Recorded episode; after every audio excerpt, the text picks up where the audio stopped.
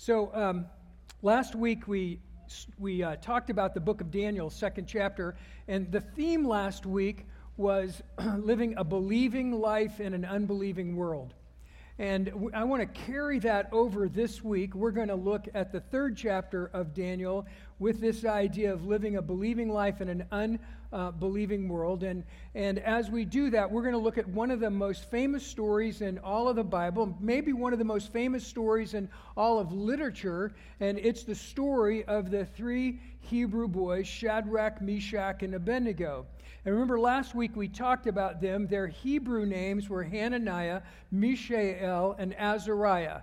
They were part of that group that was taken from Jerusalem, of the learned, of the influential. They were taken into captivity, uh, into exile in Babylon, and the Babylonians were trying to assimilate them into their culture. They were trying to get them to completely immerse themselves into that culture. And so they gave them uh, new names. They gave them Babylonian names. And, and so uh, Daniel, as you recall, was Belshazzar, and, uh, and Hananiah, uh, Mishael, and Azariah were given the name Shadrach, Meshach, and Abednego. And this is their story uh, this morning. As we look at this passage, though, in Daniel 3, there are three more principles that I'd like you to consider this morning. So I want to give those to you before we start. Uh, the first principle that I, I would like you to consider is this that to know who you worship. To know who you worship. Sounds easy, doesn't it? Uh, but it's a lot more difficult to, uh, to live it out. You know, um, I could ask for a raise, you know, hands. How many of you guys, you know, know that you worship God this morning and we're in church for goodness sakes? You'd all say yes. Uh, but then we live our lives, we, we go out into our lives, and, and that, we start to worship other things. And, and some of us begin to worship public opinion, what other people think of us, how we're perceived by other people. And before we, uh, before we realize it, that whole idea of worshiping God, of knowing who we worship, uh, becomes confused, and we're worshiping what people think of us. We're worshiping other people's ideas, or, or you know, pick. You, you know, you, you live it. Uh, you, you know, all the other things that there's a tendency to pull us into that that we might worship. But the, the first principle that we're going to look at this morning is to know who you worship. The second principle that we're going to look at is be faithful in the small things. Be faithful in the small things. And then the final thing that we're going to look at this morning is expect Christ to show up. That we live a life of expectation, of expecting Jesus to show up, uh, regardless of our circumstances. Uh, so here's, the, here's how the story, the little background on the story. Nebuchadnezzar is uh, the king of Babylon. About 65 BC, he became the king. And he is, um, a lot of historians think that he might be one of the 20 most powerful kings that's ever lived. That his, um, his country, his uh, dynasty was vast, it was huge. He was powerful, uh, he controlled everything around him. He was the supreme leader. What he said uh, was what went. And so Nebuchadnezzar has made this huge conquest. All of these other cultures, all of these other nations now are under his banner, they're under his uh, authority, and he's trying to consolidate his leadership. He's trying to consolidate them all into one. He's trying to give them a, a central focus, and that's what he's going to try to do today. Nebuchadnezzar gets it into his head that he needs to prove his invincibility, he needs to prove his power. And what we know from history is whenever a leader needs to prove his invincibility, somebody's going to suffer for it. Uh, somebody else is going to suffer, and that's the picture that we have today. So let's read a few verses, starting in Daniel 3, verses 1 and 2 say this King Nebuchadnezzar made an image of gold whose height was 60 cubits and breadth of six cubits. He set it up on the plain of Dura in the province of Babylon. The king Nebuchadnezzar sent to gather the satraps, the prefects, the governors, the counselors, the treasurers, the justices, the magistrates, and all the officials of the province to come to the dedication of the image uh, that Nebuchadnezzar had set up. So here we have this picture. King Nebuchadnezzar is trying to prove his power, his invincibility.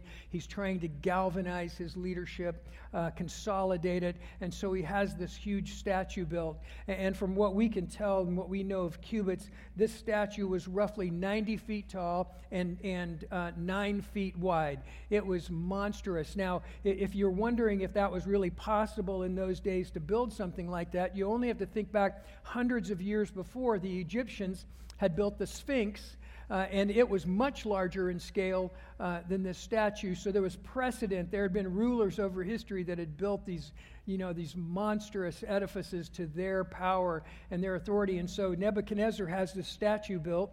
It's 90 feet high. It's nine feet wide. It's uh, overlaid. We don't know exactly what it was made from uh, with, but it was overlaid with gold. And so it was so bright, it was uh, the, the, gold, when the sun would shine on it, you'd have to squint to actually look at the statue. It, it was so magnificent uh, and it was so immense. And so he has this built. And then the very next thing we read is he begins to call the satraps, the precepts, the governors, the magistrates, all of these others together, and they're there for uh, they're there for the inaugural worship time. They're there to dedicate the image that Nebuchadnezzar had set up. And so we get this picture just by looking at these names the satraps, the precepts, kind of different uh, names. But satraps were actually, Uh, it was a Persian word, and it, it really was tantamount to being a governor. But what we get is each of those words kind of represent a different language, a different culture, a different place. And so what we have is Nebuchadnezzar gathering the leadership from all of these conquered cultures, and he's pulling the leadership all together, and he's taking them to this place, Dura. Dura is about 16 miles outside of Babylon. It it's, it's, would be considered a suburb of Babylon, but it was 16 miles away. He takes them out there, and this is the place uh, that they're going to dedicate this statue that Nebuchadnezzar has set up. So that's the scene.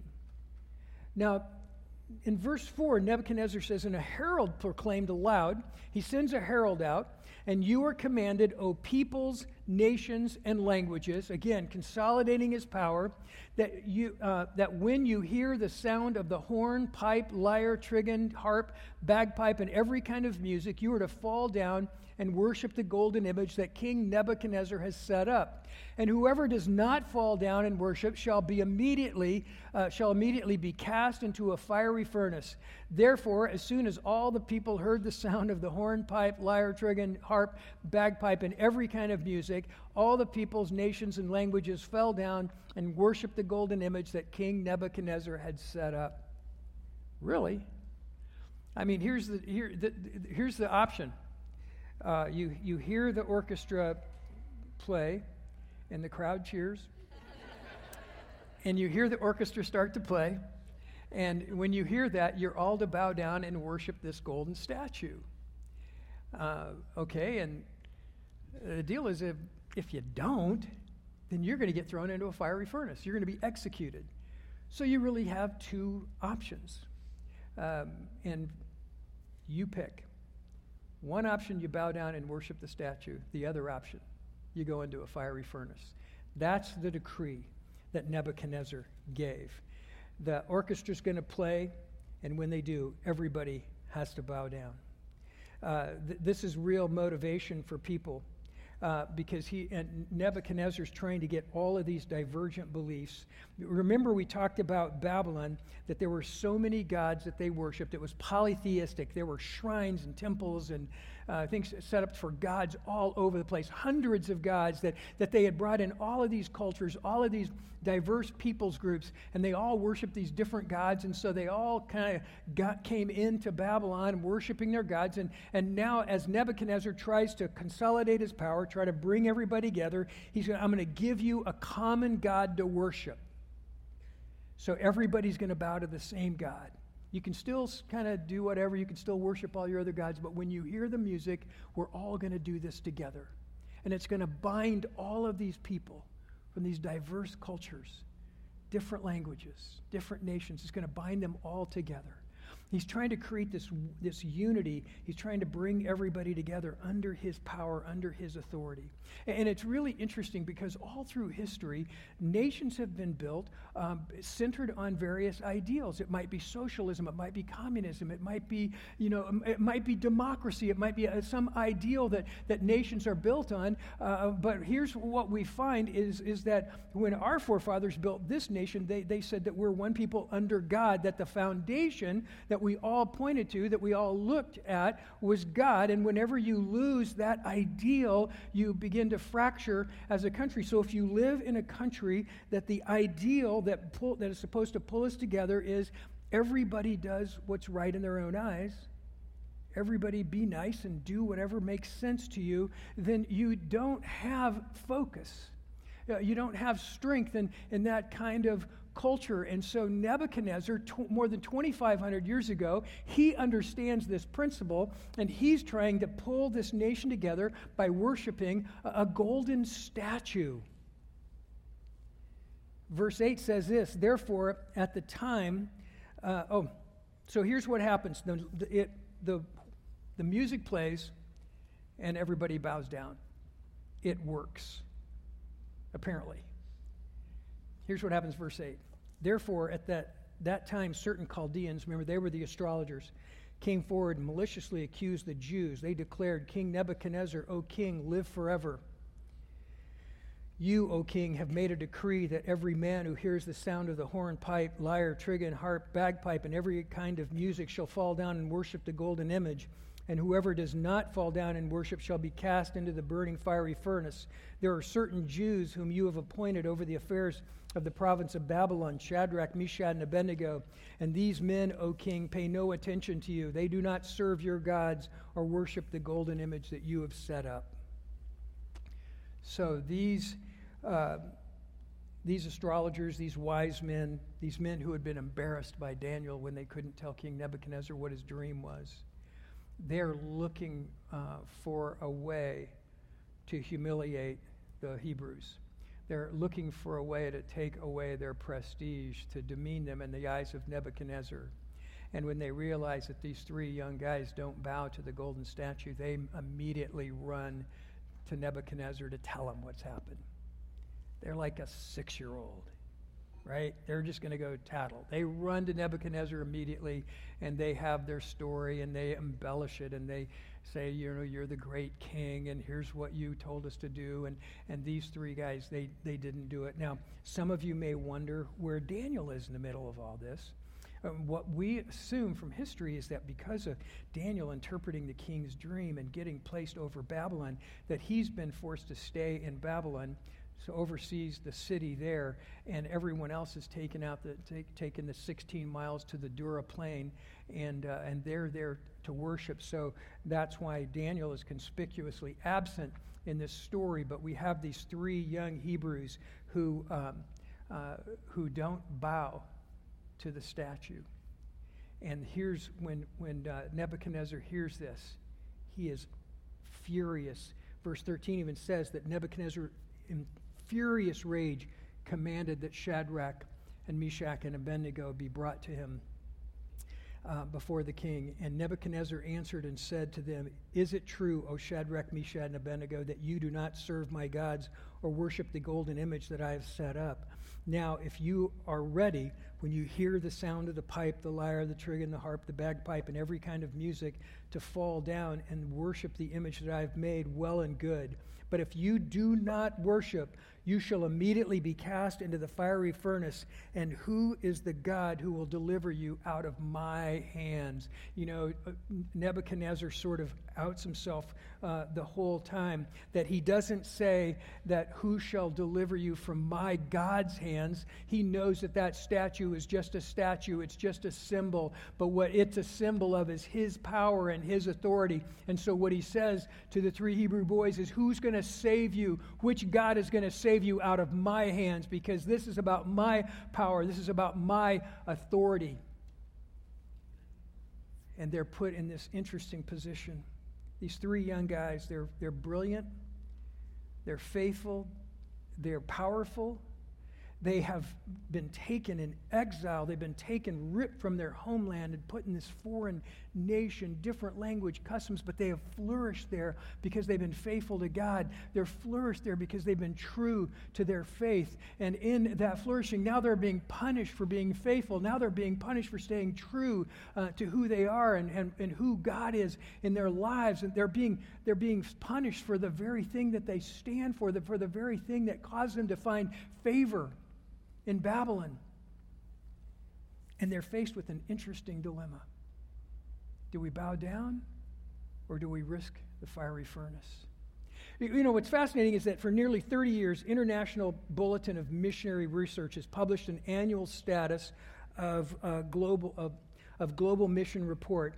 And this report estimates that there were, on average, 270 new Christian martyrs every 24 hours over the decade from the year 2000 to 2010, which means that over that decade there were roughly a million people who were killed for their faith in Christ. We just have no idea, do we?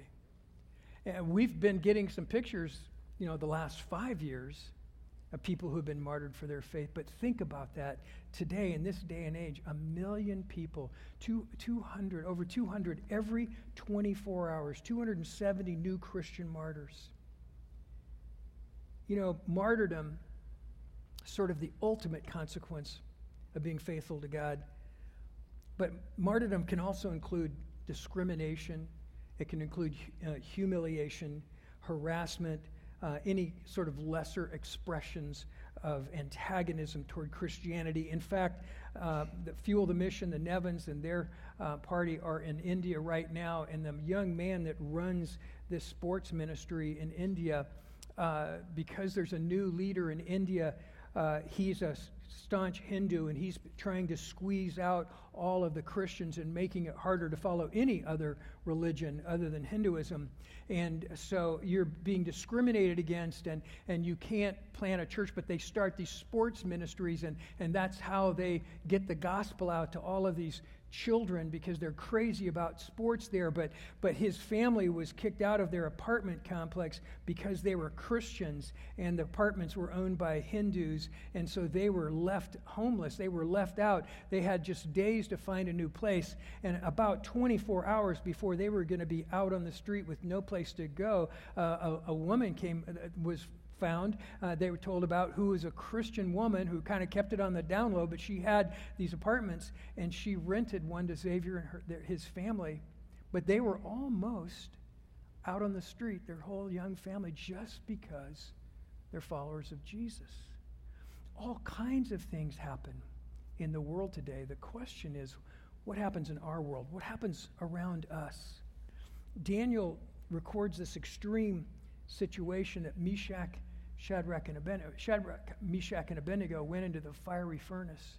And we know, if you know the end of the story, we know that they weren't killed, but the question sometimes we would tend to think that they really didn't suffer because it, well after all it turned out pretty great and and so they're really they didn't really have to suffer. God kind of rescued them from suffering. But i would like you to think about this this morning is that they suffered greatly. Can you imagine being in this situation and and the very first time realizing you know what? We have done nothing but be faithful to god. We have done nothing to be true to our faith.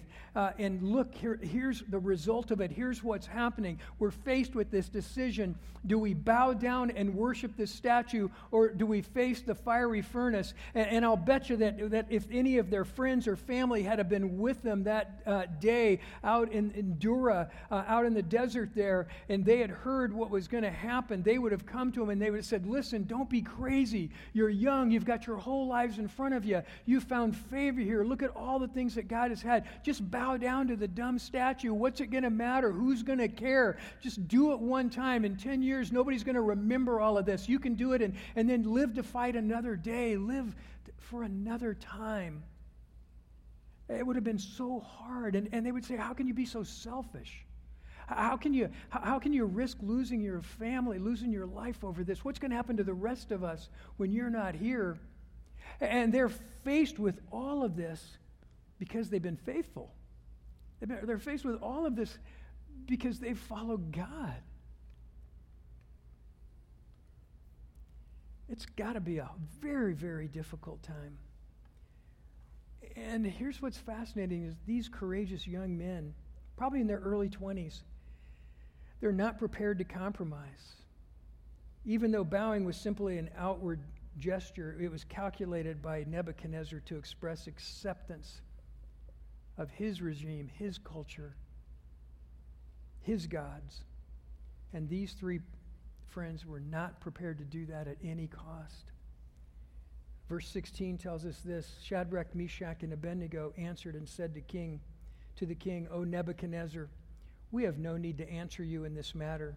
If this be so, our God, whom we serve, is able to deliver us from the burning fiery furnace, and he will deliver us out of your hand, O king.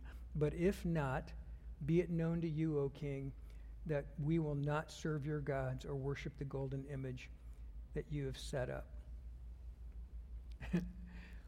wow. Nebuchadnezzar went ballistic at this point. He is out of control. We know through history that his, his personality was mercurial. He would go way up and way down, and he would have these moments of incredible anger, and he had one of those moments now where he was completely out of control. And he told his guards, he told, heat the furnace seven times hotter because they're going in today. They're done. I can't let them challenge my authority. See, here's the deal Nebuchadnezzar's trying to prove his ultimate power. He's trying to prove that he's invincible, that he's the king, for goodness sakes. Everybody bows when he says bow. What he finds out is that he does not have power over these three young men, that they follow a greater power, that they follow someone else in their lives, and that he is, that their God trumps the king of Babylon. And he doesn't know what to do with that. He's helpless against that kind of faith. He's helpless against that kind of commitment. And so, in his rage, he has them heat the fire seven times hotter. He has them heat it so hot that the men that take them to throw them in are consumed by the fire. The courage of these three young men is, is staggering. They tell the emperor that they get it, that they've heard the command. They consider the fact that they may not get out alive, but they're prepared to die if necessary. Do you remember those words? They said, Look, we're going to follow. We're going to trust in God. And we need you to understand that even if He doesn't save us, even if we do die in the furnace, we're still going to trust Him. We're still going to trust God. So here's the first principle know who you worship. They didn't worship public opinion, they didn't worship safety, they didn't worship security, they worshiped God. They were faithful to God. They trusted Him in spite of the circumstances, in spite of the challenges, in spite of everything that they were facing, they worshiped God. They believed in Him. And again, you know, I, I know that we would all say, awesome. You know, high five, Shadrach, we're in with you. We get it. And then every day we go out in a world that challenges because of public opinion, challenges because of what we stand for belittles us maybe because of how we believe or what we believe, and we have to decide who we worship. Who do we stand for? Who is the God of our lives? Who do we trust with our lives? Some religious leaders asked Jesus one time, What's the greatest commandment? And he said that you would love the Lord your God with all your heart, soul, mind, and strength. He said, That's what it means that you're all in, that you believe in me, that you trust me, that you don't keep a part of your life separate for safety's sake or for backup's sake, but you trust me with your whole life, that you put everything on the line because of who I am. That's what it means to be a follower of His. And so the first thing is to know who we worship. The second thing is to be faithful in the little things. Shadrach, Meshach, and Abednego, when they had been exiled from Jerusalem, they had refused to eat the rich foods that were offered in the royal court. They stayed with what they had been called to eat as faithful Hebrews. They had flourished in that. Uh, they had been faithful to pray when uh, Daniel told Nebuchadnezzar that he would tell him what his dream was and tr- interpret it for him. They had been faithful in a hundred little ways in their lives. So when it came to this big challenge, when it came to this big crisis, they were not unprepared, but they were prepared because they had been faithful in all the little things in their lives leading up to that point. And it's one of the great challenges for us because sometimes those little things seem so insignificant. They don't seem very important, but it's the little habits that we create, it's the little decisions that we make, it's the, it's the small things that we're faithful in that when we come to a time time of crisis in our lives, we've kind of created that foundation. We've created that place that we know God is faithful. We've trusted Him in the little things. We can trust Him in the big things. And so it's critical for us as followers of Christ, it's critical for us as believers to be faithful uh, in the little things, to trust Him in the little things in our lives. And it's so easy for us not to do that. It's so easy for us to think, oh, this is not a big deal. I can you know, I'm gonna, I'll worry about it when it's a really big decision in our lives. But when those big decisions come, we're just not prepared because we haven't been faithful in the little things. Um, and we face a hundred of those a day. So it starts with knowing who we worship. And if I know who I worship and if my eyes are on Christ, it's a lot easier for me than to be faithful in those little things, those little decisions. How I pray, how I read, what I watch how I talk about other people, how I treat other people, all of those little decisions that we make every day. To be faithful in the little things. It didn't mean they didn't have guidance when they came to that decision. It just meant that they had accumulated experience over time in their young lives to know what God would want them to do. And then here's the third thing is the, the final thing for us is to expect God to show up you know, all things considered, I'd just soon stay out of the furnace. Me, personally. I'm a bit of a coward, not crazy about the heat. I would just as soon stay out of the furnace if I had a choice. Right? All of us would. They would have. I just don't know how to do that. Because life just has a way of putting us in those situations, of putting us in those moments of faith where we have to decide am I going to trust God in this? Am I going to believe him at this moment in my life? Or am I going to worship some other God? Life seems to be filled with furnaces. The disciples are told by Jesus one night to get in a boat and row across a lake, and when they do, a huge storm comes up. It's so great that they all think they're going to drown. And here they are doing exactly what Jesus said, but there's a storm. But what do we remember? The story that in the middle of that storm, Jesus shows up. Jesus is there. You see, the beauty of the story of the fiery furnace isn't that God swooped down at the last moment and he rescued Shadrach, Meshach, and Abednego. No, he let them get thrown into the furnace. What's magnificent about this story is that God showed up in the middle of that. That God showed up in the furnace. He didn't keep them out of the furnace, but when they were thrown in, God showed up there. And here is what he does He says, I am not going to always keep you out of the furnace, I'm not going to always save you from the storm. But here's what I promise you that when you find yourself in the storm, I'll show up, I'll be there. I'll be in the furnace with you.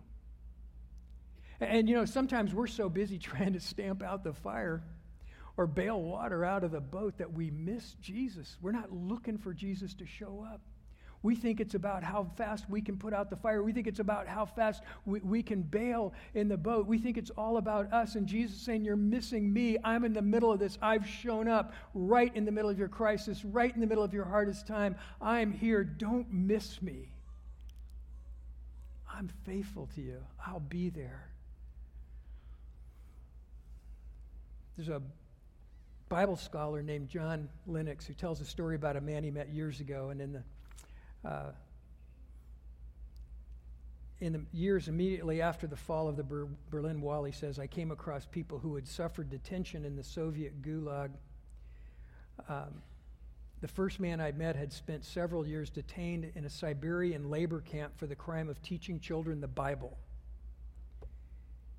He described to me that he had seen things that no man should ever see. I listened thinking how little I really knew about life and wondering how I would have fared under his circumstances. As if he read my thoughts, he suddenly said, You couldn't cope with it, could you? Embarrassed, I stumbled out something like, No, I'm sure you're right. He then grinned and said, Nor could I. He said, I was a man who fainted at the sight of his own blood, let alone that of others. But what I discovered in the camp was this God does not help us face theoretical situations, but real ones. How about that for a great truth? God does not help us face theoretical situations. Would I have enough courage? Would I have enough faith? Would I be strong enough? But God helps us in real situations in our lives. He shows up in the middle of the furnace, He shows up in the middle of the storm. It goes on to say, like you, I, I couldn't imagine how one could cope in the gulag, but once there, I found God in me, exactly as Jesus promised his disciples when he was preparing them for victim, victimization and persecution. And here are the words of Jesus in Matthew 10 Beware of men, for they will deliver you over to courts and flog you in their synagogues. And you will be dragged before governors and kings for my sake to bear witness before them and the Gentiles. And when they deliver you over, do not be anxious how you are to speak or what you are to say, or what you, um, for what you are to say will be given to you in that hour. For it is not you who speak, but the Spirit of your Father speaking through you. It's pretty powerful, isn't it? That when we come to those moments in our lives when we know who we worship, we've been faithful in the small things, and we expect Christ to show up. He's saying, when you find yourself in those circumstances, don't be worried about what you're going to say, because I'll talk through you. I'll speak through you. I'll still be faithful in your life. There's one last story about two uh, bishops in England and uh, Bishop Ridley and Bishop Latimer uh, in Oxford. They're called the Oxford Mar- Martyrs. Uh, and they spoke out against the corruption in the church uh, during their time. And Ridley and Latimer were burned at the stake in Oxford in, uh, on October 16, 1555. And if you go to Oxford today, you'll find on Broad Street there's a cross that's uh, right in the street, and it's surrounded by cobblestones, and it's a symbol. Uh, it's a reminder of the Oxford martyrs. Uh, they were speaking out against corruption in the Church of England and uh, in England at the time, and uh, because of that, they were burned at the stake. And uh, one of them, um, Bishop Ripley, it was green wood and it wasn't burning, and he's calling out he's crying out to God. Uh, he says this, O Heavenly Father, I give unto thee most hearty thanks that thou hast called me to be a professor of thee. Even unto death I beseech thee, Lord God, have mercy on this realm of England and deliver it from all her enemies. Uh, Ridley's brother had bought some gun, uh, brought some gunpowder for the men to place around their necks so death could come more quickly. But Ridley suffered greatly. With a loud voice, Ridley cried out, Into thy hands, O Lord, I commend my spirit. But the wood was green, and it burned only Ridley's lower parts without touching his upper body. He was heard to repeatedly call out, Lord, have mercy on me. I cannot burn. Let the fire come unto me. I cannot burn. One of the bystanders finally brought the flames to the top of the pyre to hasten Ridley's death. Latimer died much more quickly as the flames quickly rose. Latimer encouraged Ridley, and I love this Be of good comfort, Mr. Ridley, and play the man. We shall this day light such a candle by God's grace in England as, I've, uh, as I trust never shall be put out. Their martyrdom, their faithfulness is a picture for us that God doesn't always take us out uh, of the furnace that God, but He promises to meet us in the, in the furnace. And those two men changed history because of their faithfulness. They changed history uh, because of their commitment, because of what they stood for, because of how they lived. Their candle burnt and still burns today, but it burnt for hundreds of years and it changed how people believed because they were faithful. And we're called to know who we worship. We're called to be faithful in the small things. We're called to expect Christ to show up in our lives. Not because we're so great. You know, the Shadrach, Meshach, and Abednego, they didn't go into the fiery furnace because they were such great guys. They didn't go into the fiery furnace to prove how spiritual they were or how awesome they were. They went into the fiery furnace because they believed in God, because they were completely sold out. Their lives belonged to Him. It was for His glory, it was for His honor. And may we live like them. May we have the courage and the tenacity and the faithfulness in God to be all in for Christ. Let's pray. Heavenly Father, thank you for your word and thanks for the truth of your word. Lord, we live um, we live in an unbelieving culture by and large, and Lord, we need to know how to live, live a believing life. And so, Lord, we ask that if we've been worshiping the wrong gods, if we've been worshiping other things, whether it's whether it's public opinion or um, what people we're afraid people say about us, or or our economics or anything else, Lord, we ask that you'd forgive us and that you would plant our eyes firmly on you this morning. Lord, He asks that you would give us the strength uh, and the presence of mind to be faithful in the small things so that when our lives hit those big decisions, those big challenges, those terrible circumstances, Lord, that we would be prepared, that we would uh, practice through being faithful in the small things. And so, Lord, we also ask uh, this morning as we focus on you as we focus on who we worship, uh, Lord, uh, that we would also be reminded that you show up. Lord, that we would wait expectantly, that we would live expectantly, knowing that you'll be there in the midst of the furnace, in the midst of life's challenges. Because, Lord, you're faithful. And we give you praise and honor and thanks for that now in Jesus' name. Amen.